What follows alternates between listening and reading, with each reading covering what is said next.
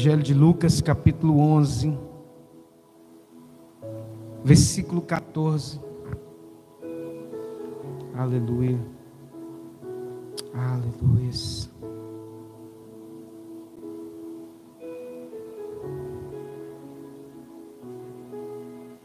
Tu és tremendo, Senhor. Tu és maravilhoso.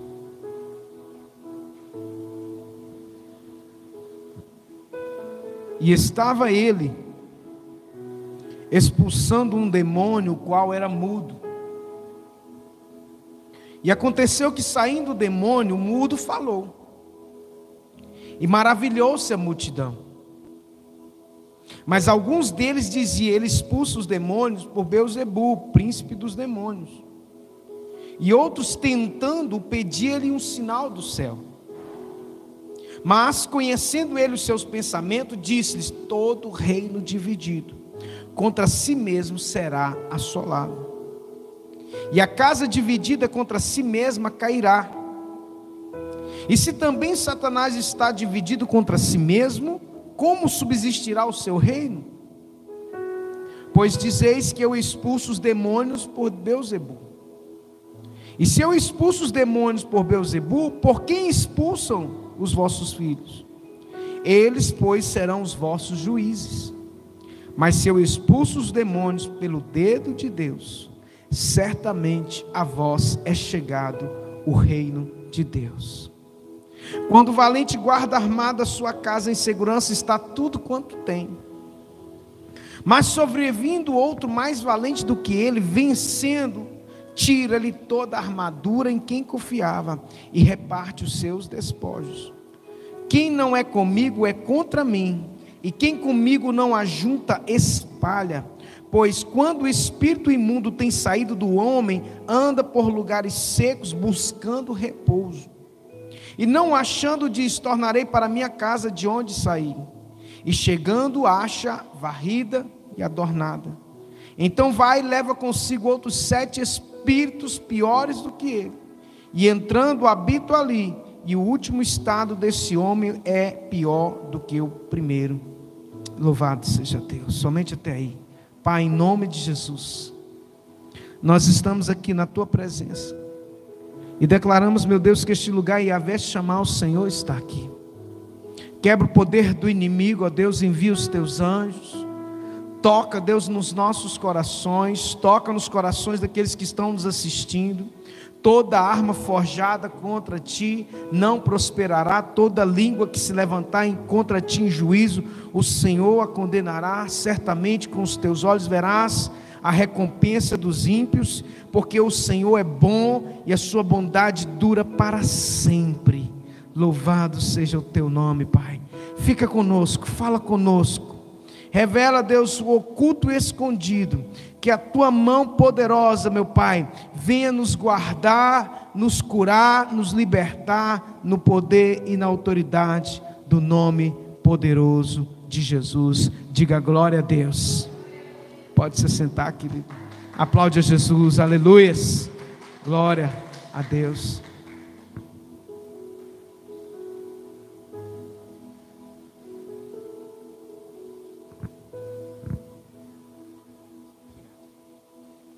Amém, queridos? Deus trouxe você aqui nessa noite, amém? Você crê nisso? A Bíblia diz que o Senhor, o Espírito de Deus, habita em nós e nós somos dirigidos pelo Espírito Santo de Deus, amém? Então Deus, Ele quer nos levar a um patamar elevado. Compreenda isso. É muito importante você compreender que Deus quer fazer de cada um de nós modelo. Quantos querem ser modelo de Cristo aí? Ah, esse amém foi para mim. Quantos querem ser modelo de Cristo aí? Diga glória a Deus. Quando nós nos tornamos modelo de Cristo, nós resplandecemos a sua glória. Nós somos um espelho. Quantos tem um espelho na sua casa aí? Todo mundo tem um espelho. Quando você chegar na sua casa lá, coloca um monte de barro na frente do espelho e depois tenta olhar. O que, que você vai ver? Você vai ter alguma coisa? Vai ver só o barro. Vai refletir alguma coisa? Não. E é exatamente isso que é o Evangelho. Ele nos limpa até nós nos tornarmos um espelho.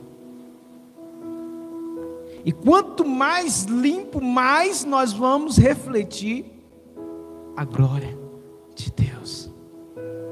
Quando você pisca um farol bem alto do carro, no espelho, não vai voltar? Ou então quando você está na frente de um prédio, já viu um prédio todo de vidro?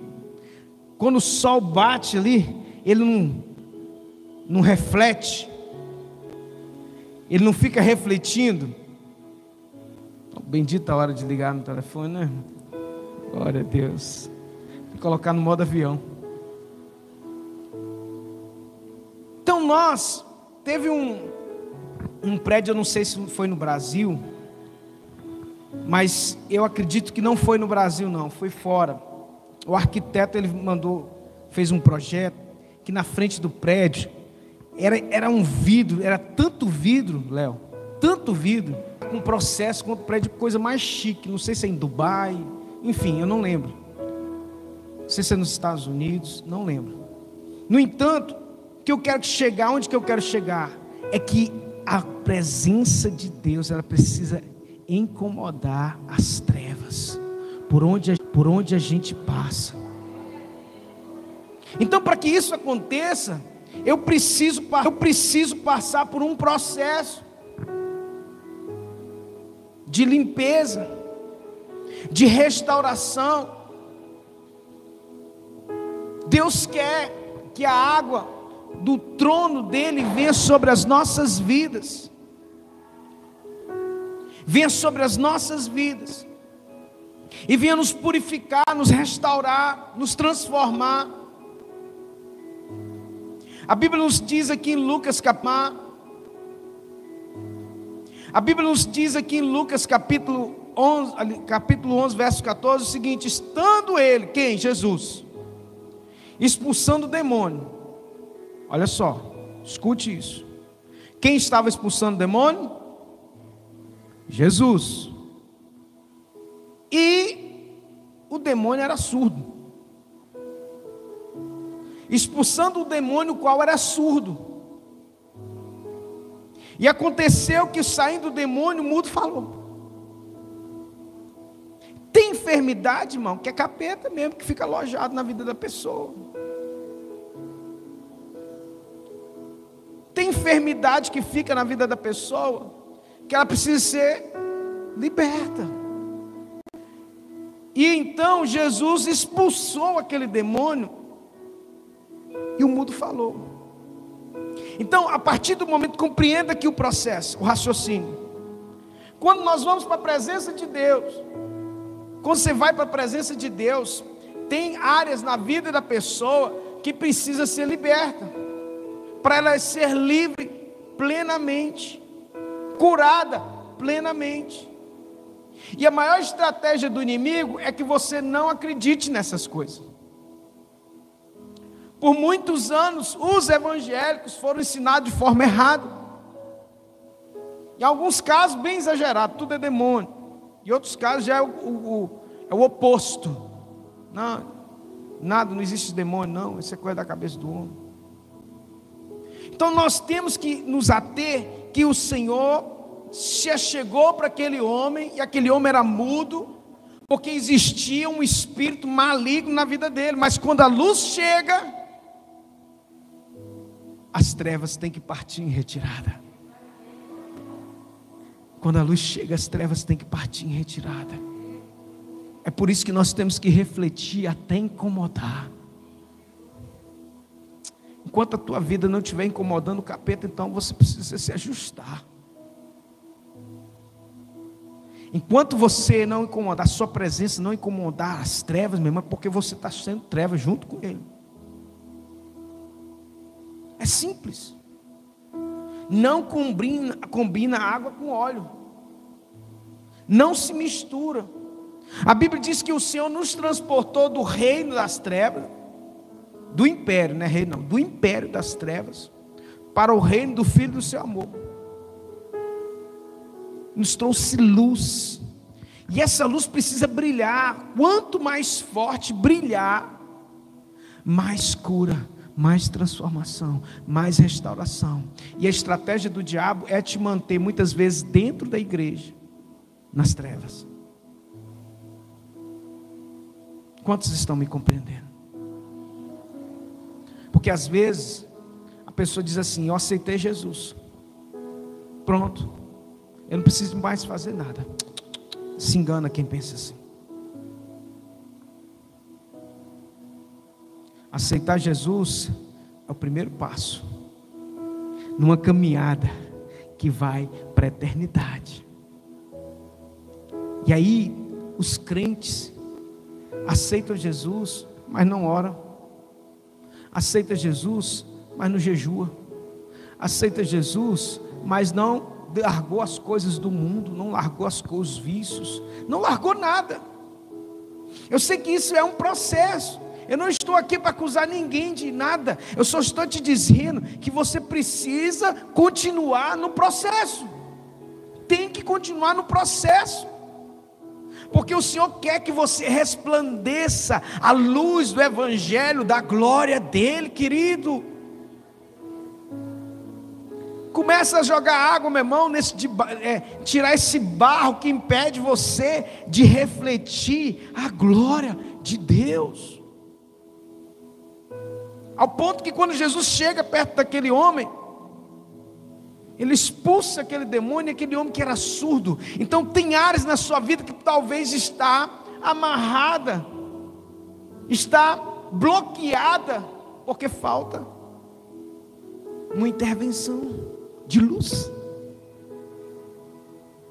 Nós estamos estudando aqui todos os domingos. Nós já estamos indo para o quinto domingo agora, se Deus quiser, falando sobre libertação, irmãos. Quanta coisa que o Senhor tem nos dado. Eu estava fazendo uma caminhadinha, e graças a Deus o médico me liberou para fazer uma caminhadinha. Glória a Deus. O Senhor é fiel. Louvado seja o nome do Senhor por todas as coisas. E aí, Deus falou comigo assim, porque nós estamos nos 21 dias de jejum pelo projeto de vida. Quem está no jejum do projeto de vida aí? Amém? Olha só projeto de vida nasceu no coração de Deus. Ninguém é obrigado a fazer. Mas quem faz tem recebido muitas bênçãos. Já tem quase 12 anos que nós. No primeiro ano nós fizemos, no segundo ano que nós fizemos. Então são, já é o décimo primeiro projeto de vida que nós vamos fazer na igreja. E são testemunhos de muitas bênçãos. Mas ninguém é obrigado a fazer. Mas todos os anos nós fazemos 21 dias de jejum e oração para quê? Por que esse jejum? Para a gente buscar de Deus qual o projeto dele que ele tem para a minha vida para o ano de 2022. É para isso. É para buscar a direção de Deus lá em Provérbios 16, verso 3, diz o que? Consagra ao Senhor os teus planos e serás bem-sucedido em tudo quanto fizeres. A gente não faz nada aqui sem direção. É tudo com direção do Pai. E aí eu falei, Deus, o que isso quer para nós nas minhas orações? E aí, como eu disse, eu estava fazendo a caminhada, Deus falou comigo assim: ó, esse ano vai ser o ano do jubileu. Foi muito claro, eu falei, opa, sabe aquela luz que dá assim? É um insight, né? E eu falei, meu Deus, isso é forte. É muito forte, porque o ano do jubileu é o ano da libertação do nosso Deus em todas as áreas da nossa vida. E eu comecei a pesquisar profundamente sobre isso. Aí, pesquisando, eu não sabia de nada, irmãos. Deus está aqui de testemunha. Eu quero que Deus me leve aqui agora se eu estiver mentindo. Eu falei, fui pesquisar. Quando eu bato lá, jubileu, é o ano 2022. Porque o jubileu era de sete em sete anos. Aliás, o ano do jubileu era de 50 em 50 anos. E, e tem um ano do descanso, que também é o ano do jubileu, que dura, são sete semanas de sete anos. Enfim, não vou entrar nesses detalhes aqui agora. Só estou para você compreender que Deus fala quando a gente busca. E quando Deus falou assim, aí eu fui pesquisar. Quando eu fui pesquisar, 2022 é a Shemitah de Deus. O que é Shemitah? É o jubileu, redenção, renovo, restauração, libertação. E eu não acreditei, falei, meu Deus, o Senhor está nesse negócio. Coincidentemente, no ano da libertação do Senhor, a gente está falando sobre libertação. Não existe coincidência, querido. Deus quer nos levar a um nível mais alto. Desde as mensagens, alguns meses atrás, nós estamos falando, quando Deus nos deu aquela mensagem de Ezequiel 47 para entrar para dentro do rio, caminha mais mil côvados, e as águas davam pelos tornozelos, e caminhava mais mil côvados, e as águas davam nos, torno, no, nos joelhos, e depois nos lombos, e depois não tinha mais como, tinha que, não dava mais pé. Quanto mais a gente busca de Deus, mais a gente tem de Deus ao ponto que vai chegar, meu irmão, que vai transbordar. Você vai ter um rio de poder sobre a sua vida e ao seu dispor. Ah, você não entendeu, eu vou repetir. Você tá, terá um rio de poder sobre a sua vida e ao seu dispor. Diga glória a Deus. Eu recebo essa palavra. Eu tomo posse dela em nome de Cristo Jesus. Aleluias.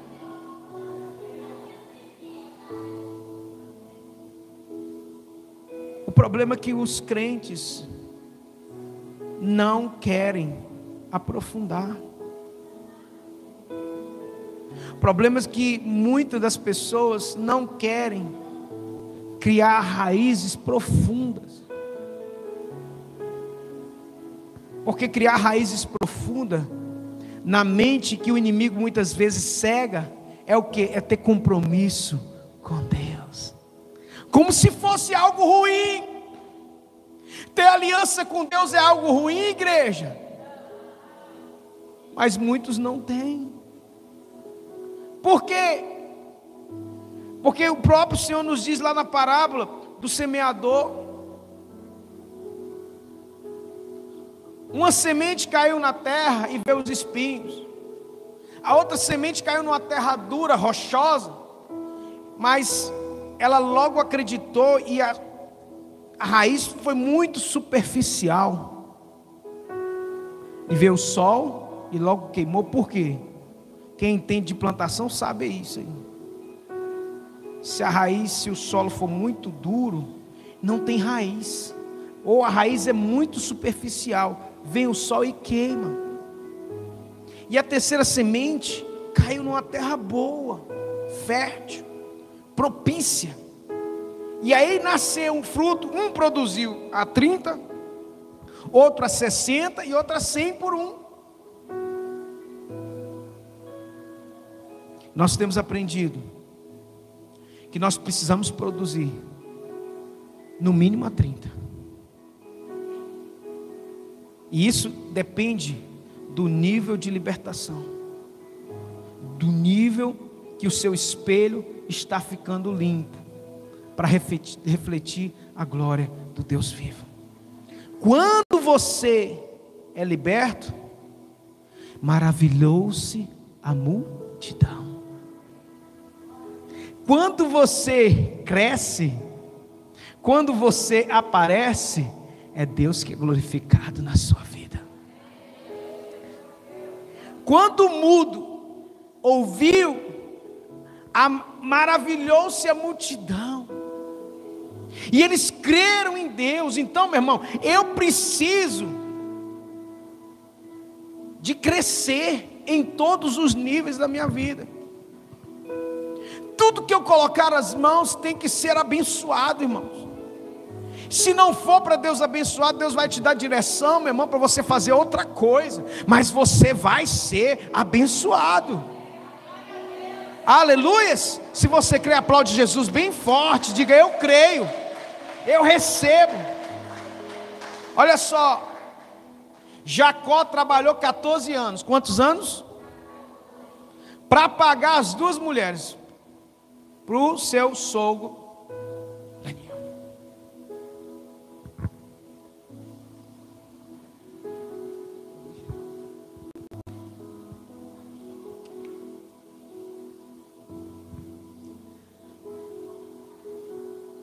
Quando Jacó trabalhou 14 anos, tudo que ele recebia não era dele,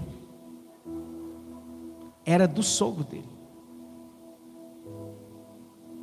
Você imagina isso? O que é, que você trabalhar 14 anos para não ter nada? Você trabalhar 14 anos para você não ter salário? Foi o que Jacó fez. E aí, ao término de 14 anos, escute, ao término de 14 anos, Jacó ficou lá e a Bíblia diz que Jacó ficou mais, é, mais seis anos. Então, ao todo, Jacó ficou 20 anos. 6 mais 14, 20. Leva ele para lá, Marli, pode levar. Está tirando atenção.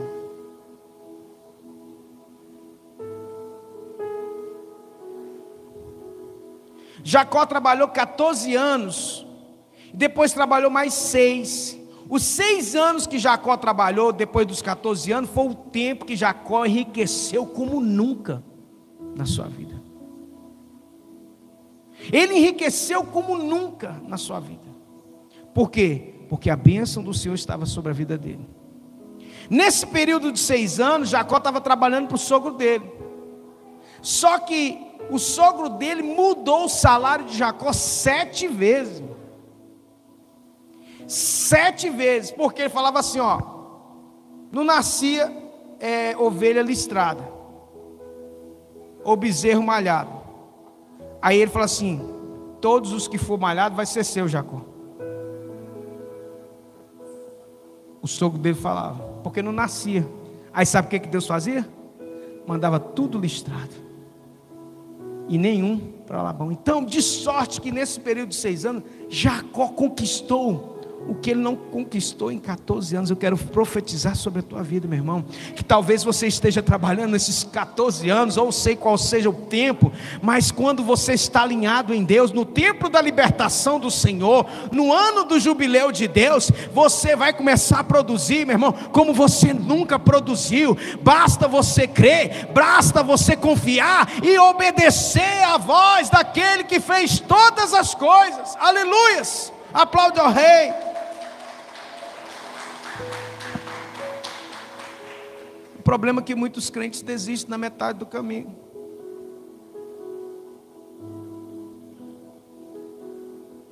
O problema é que muitos crentes desistem de ser crente, desistem de ser discípulo, porque estão cansados.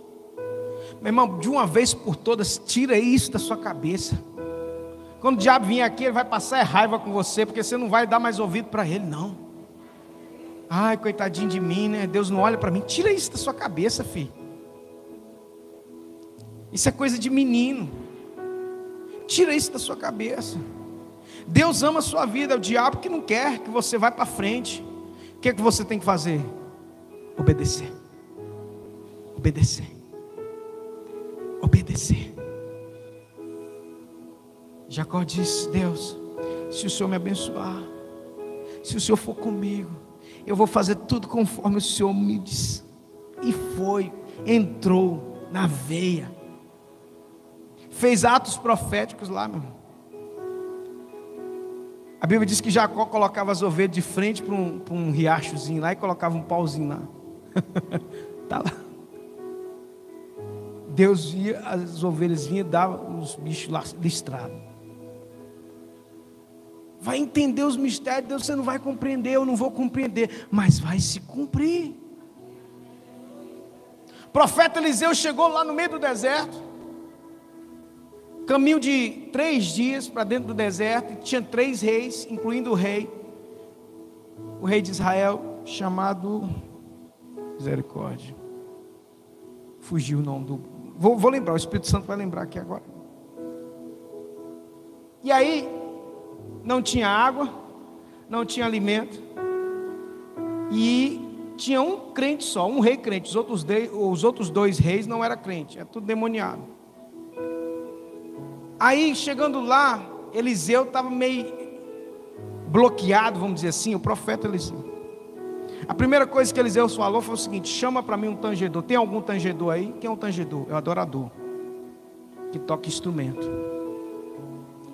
Quando ele chama o tangedor, a Bíblia diz que então veio a palavra de Deus a Eliseu. E ele diz: Assim diz o Senhor: Não vireis vento, nem chuva, nem nuvem, mas amanhã esse vale se encherá de tanta água. Meu Deus, no meio do deserto, irmão. sem chuva, sem nuvem, de onde que a água vem? A Bíblia diz que na hora que o profeta falou, no outro dia, as águas começaram a vir invadir no meio do deserto. De onde que vem essa água? Eu não sei, meu irmão. Você não vai saber de onde que vai vir a bênção, não, mas vai vir, porque assim diz o Senhor. Você precisa confiar, crer e parar de ficar reclamando, parar de ficar murmurando, porque murmuração é atraso de vida. Cada murmuração sua é um atraso de vida, cada falta de obediência sua é o atraso da tua bênção. Se você retém aquilo que Deus manda você dar, você está atrasando a sua bênção. Porque a gente sabe, o relacionamento com Deus, escute isso, é um relacionamento de confiança. Nós vamos andando com Deus, Deus vai confiando na gente, vai soltando na nossa mão. Quanto mais nós nos aproximamos de Deus, quanto mais a gente vai buscando a Deus e vamos vencendo as etapas, os desafios, Deus vai levando o nosso nível. As águas vão subir. E o nível que você sobe, meu irmão, você vai começar a ver conquistas que vocês não viam. Quando nós começamos esse ministério, eram desafios que hoje para mim não são desafios grandes como são os de hoje. Nós temos desafio e vai ter desafio até o dia de Jesus voltar. Mas em cada etapa que ele nos deixou, cada processo que ele nos deixou, nós precisamos obedecer. Deus não negocia princípios. A libertação ela veio na vida daquele jovem para tornar a dar audição para ele. E aquilo glorifica a Deus, toda parte de libertação na sua vida, quando se concretiza, glorifica a Deus na sua vida. Um exemplo, você estava endividado por causa de demônios por causa de, de, de, de pactos, enfim, uma série de coisas, idolatria, feitiçaria. O diabo foi lá e roubou algo de você. Aí quando você vai, começa a buscar Deus, começa a exercer princípios, você se torna valente. E vai lá e toma de volta aquilo que era seu, por direito. Porque por arrependimento, por confissão. Nós estamos ensinando isso. Mas eu quero trazer à memória você que o processo de libertação, querido, ele precisa ser contínuo na vida do crente. Ah, pastor, mas eu não tenho nada de. Não, filho. A Bíblia diz que Daniel ficou 70 anos lá. Passaram-se 70 anos. Daniel era um homem de Deus, é um profeta de Deus e estava lá como escravo na Babilônia. Sim ou não? Daniel era um homem de Deus? Daniel era profeta de Deus. Deus ouvia a, a oração de Daniel. Sim ou não? Por que, que Daniel era escravo? Por quê? Por causa dos pais dele. Que pecaram. Que fizeram aquilo que era mal aos olhos do Senhor. E mesmo sendo crente, ele estava debaixo de um decreto de morte.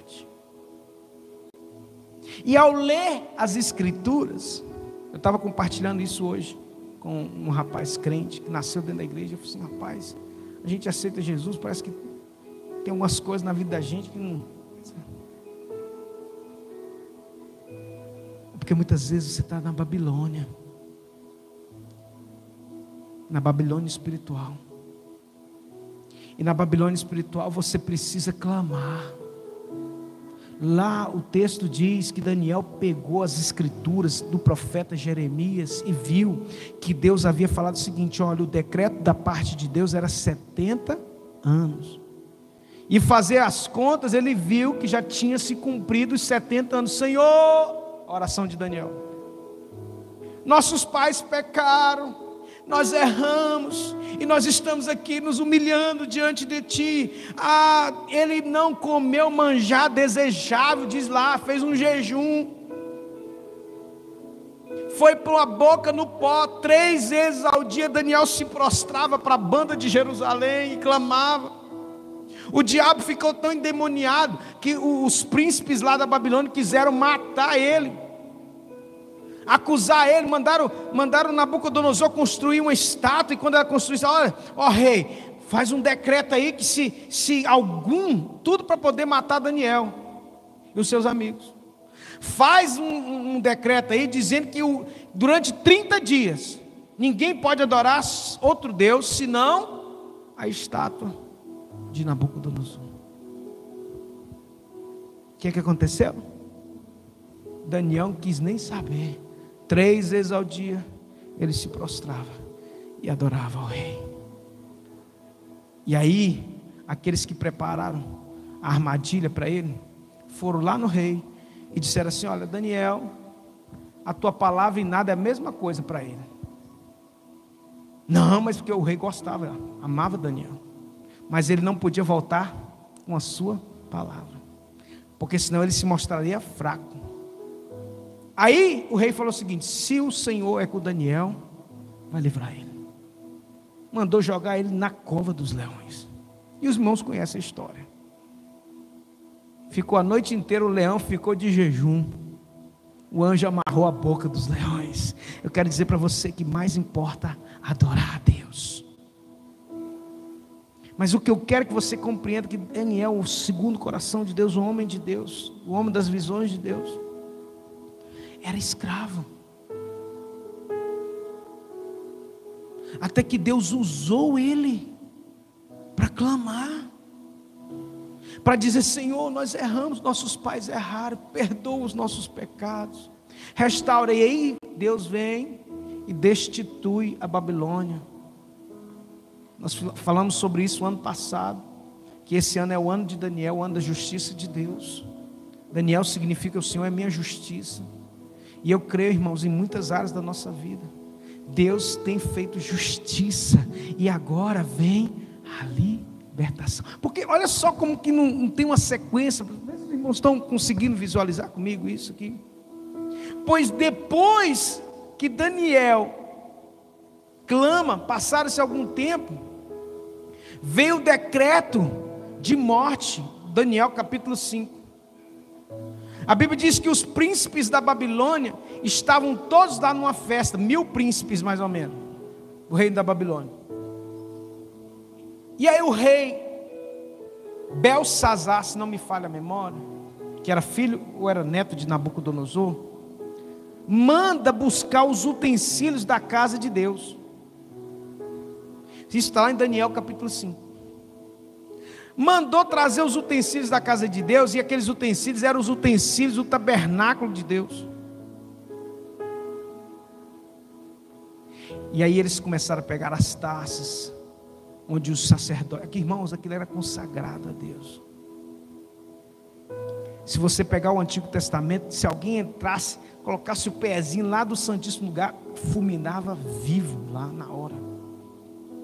Teve uns lá que foram apresentar um fogo estranho lá, que era descendente de, de, de Arão. Veio um fogo que saiu de dentro lá e matou os dois na hora. Enfim, onde que eu quero chegar?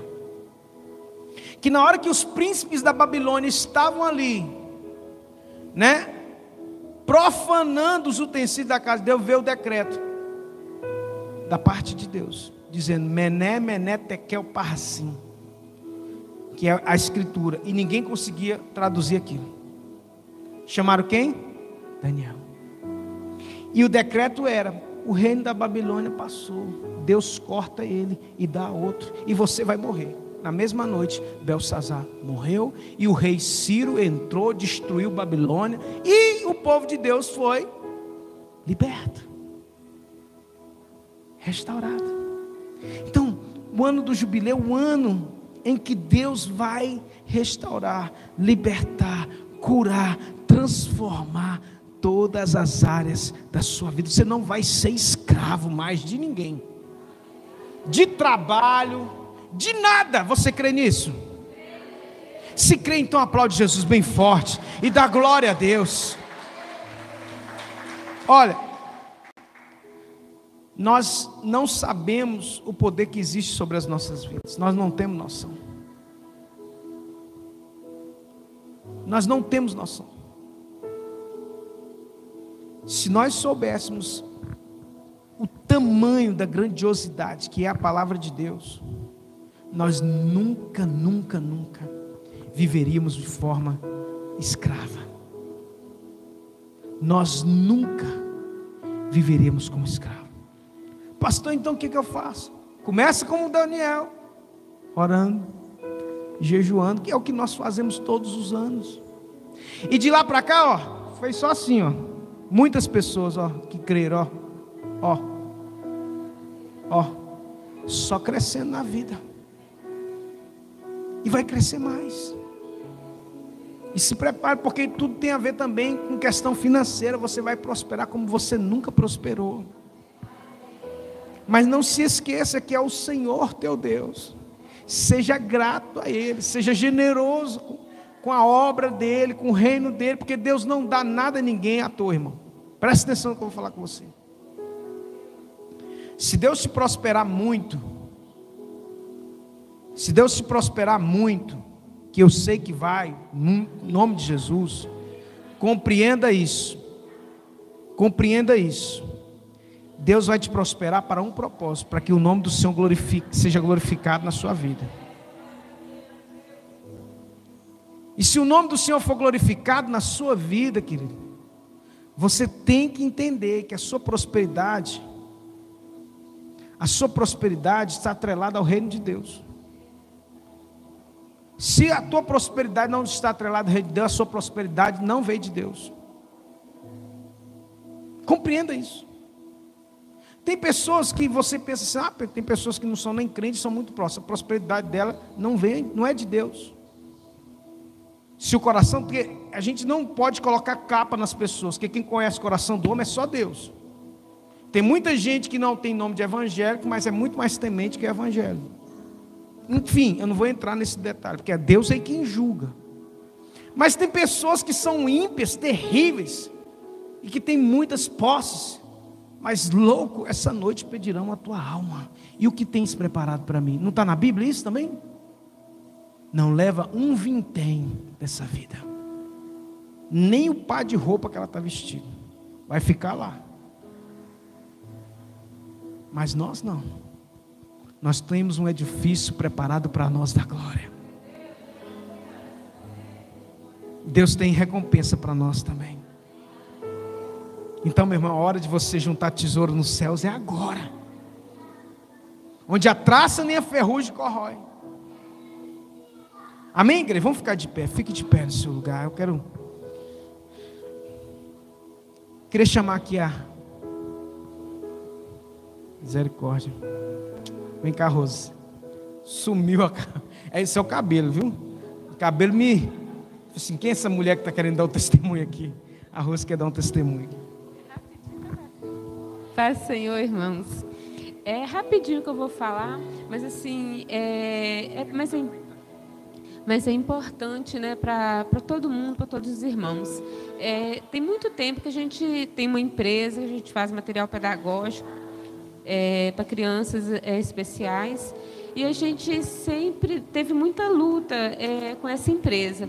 Aí, a partir do momento que a gente fez compromisso com Deus, que a gente vendesse, de, que fosse 10 reais, a gente tirar o dízimo para a igreja.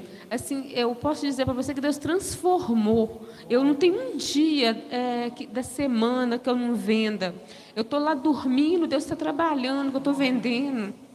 Né? Eu estou lá assistindo televisão, toca lá o celular, né, que eu estou vendendo. Então, eu queria deixar para vocês, quando a gente, a, a, a, gente esquece né, dos problemas financeiros, quando a gente coloca o propósito, que é Deus em primeiro lugar, Deus, Deus não te deixa faltar nada. Deus ele é fiel com a gente. Então, assim, e a minha vida, desde aquele projeto de libertação, eu não estava aqui. Mas meu marido estava, nós somos uma só carne. A nossa, eu vejo a transformação que Deus tem feito na nossa vida. A gente já tinha feito o propósito de que se fosse 10 centavos que tivesse vendido, que a gente ia honrar o nome do Senhor. Mas assim, depois desse, da, da, da do seminário de libertação, a gente começou a colher os frutos. Então, assim, vale muito a pena ser fiel a Deus e Deus tem transformado mesmo as nossas vidas. Sabe, Deus tem trabalhado todos os dias é, para a gente prosperar. Mas, não, mas a gente não esquece. A gente, é, o, o dinheiro caiu na conta, gente, nós fazemos o Pix. Caiu na conta, a gente faz o Pix. Aí, no, no, no dia, no, dia assim, no primeiro mês que a gente vendeu, a gente nunca tinha vendido tanto de qual a gente tinha vendido, a gente foi parar para somar. Eu, eu levei um susto, mas eu fiquei feliz. Fiquei feliz porque eu estava honrando o nome do Senhor na minha vida. Então, eu fiquei muito feliz por isso, era isso que eu queria dividir com vocês. Vale muito a pena ser fiel a Deus.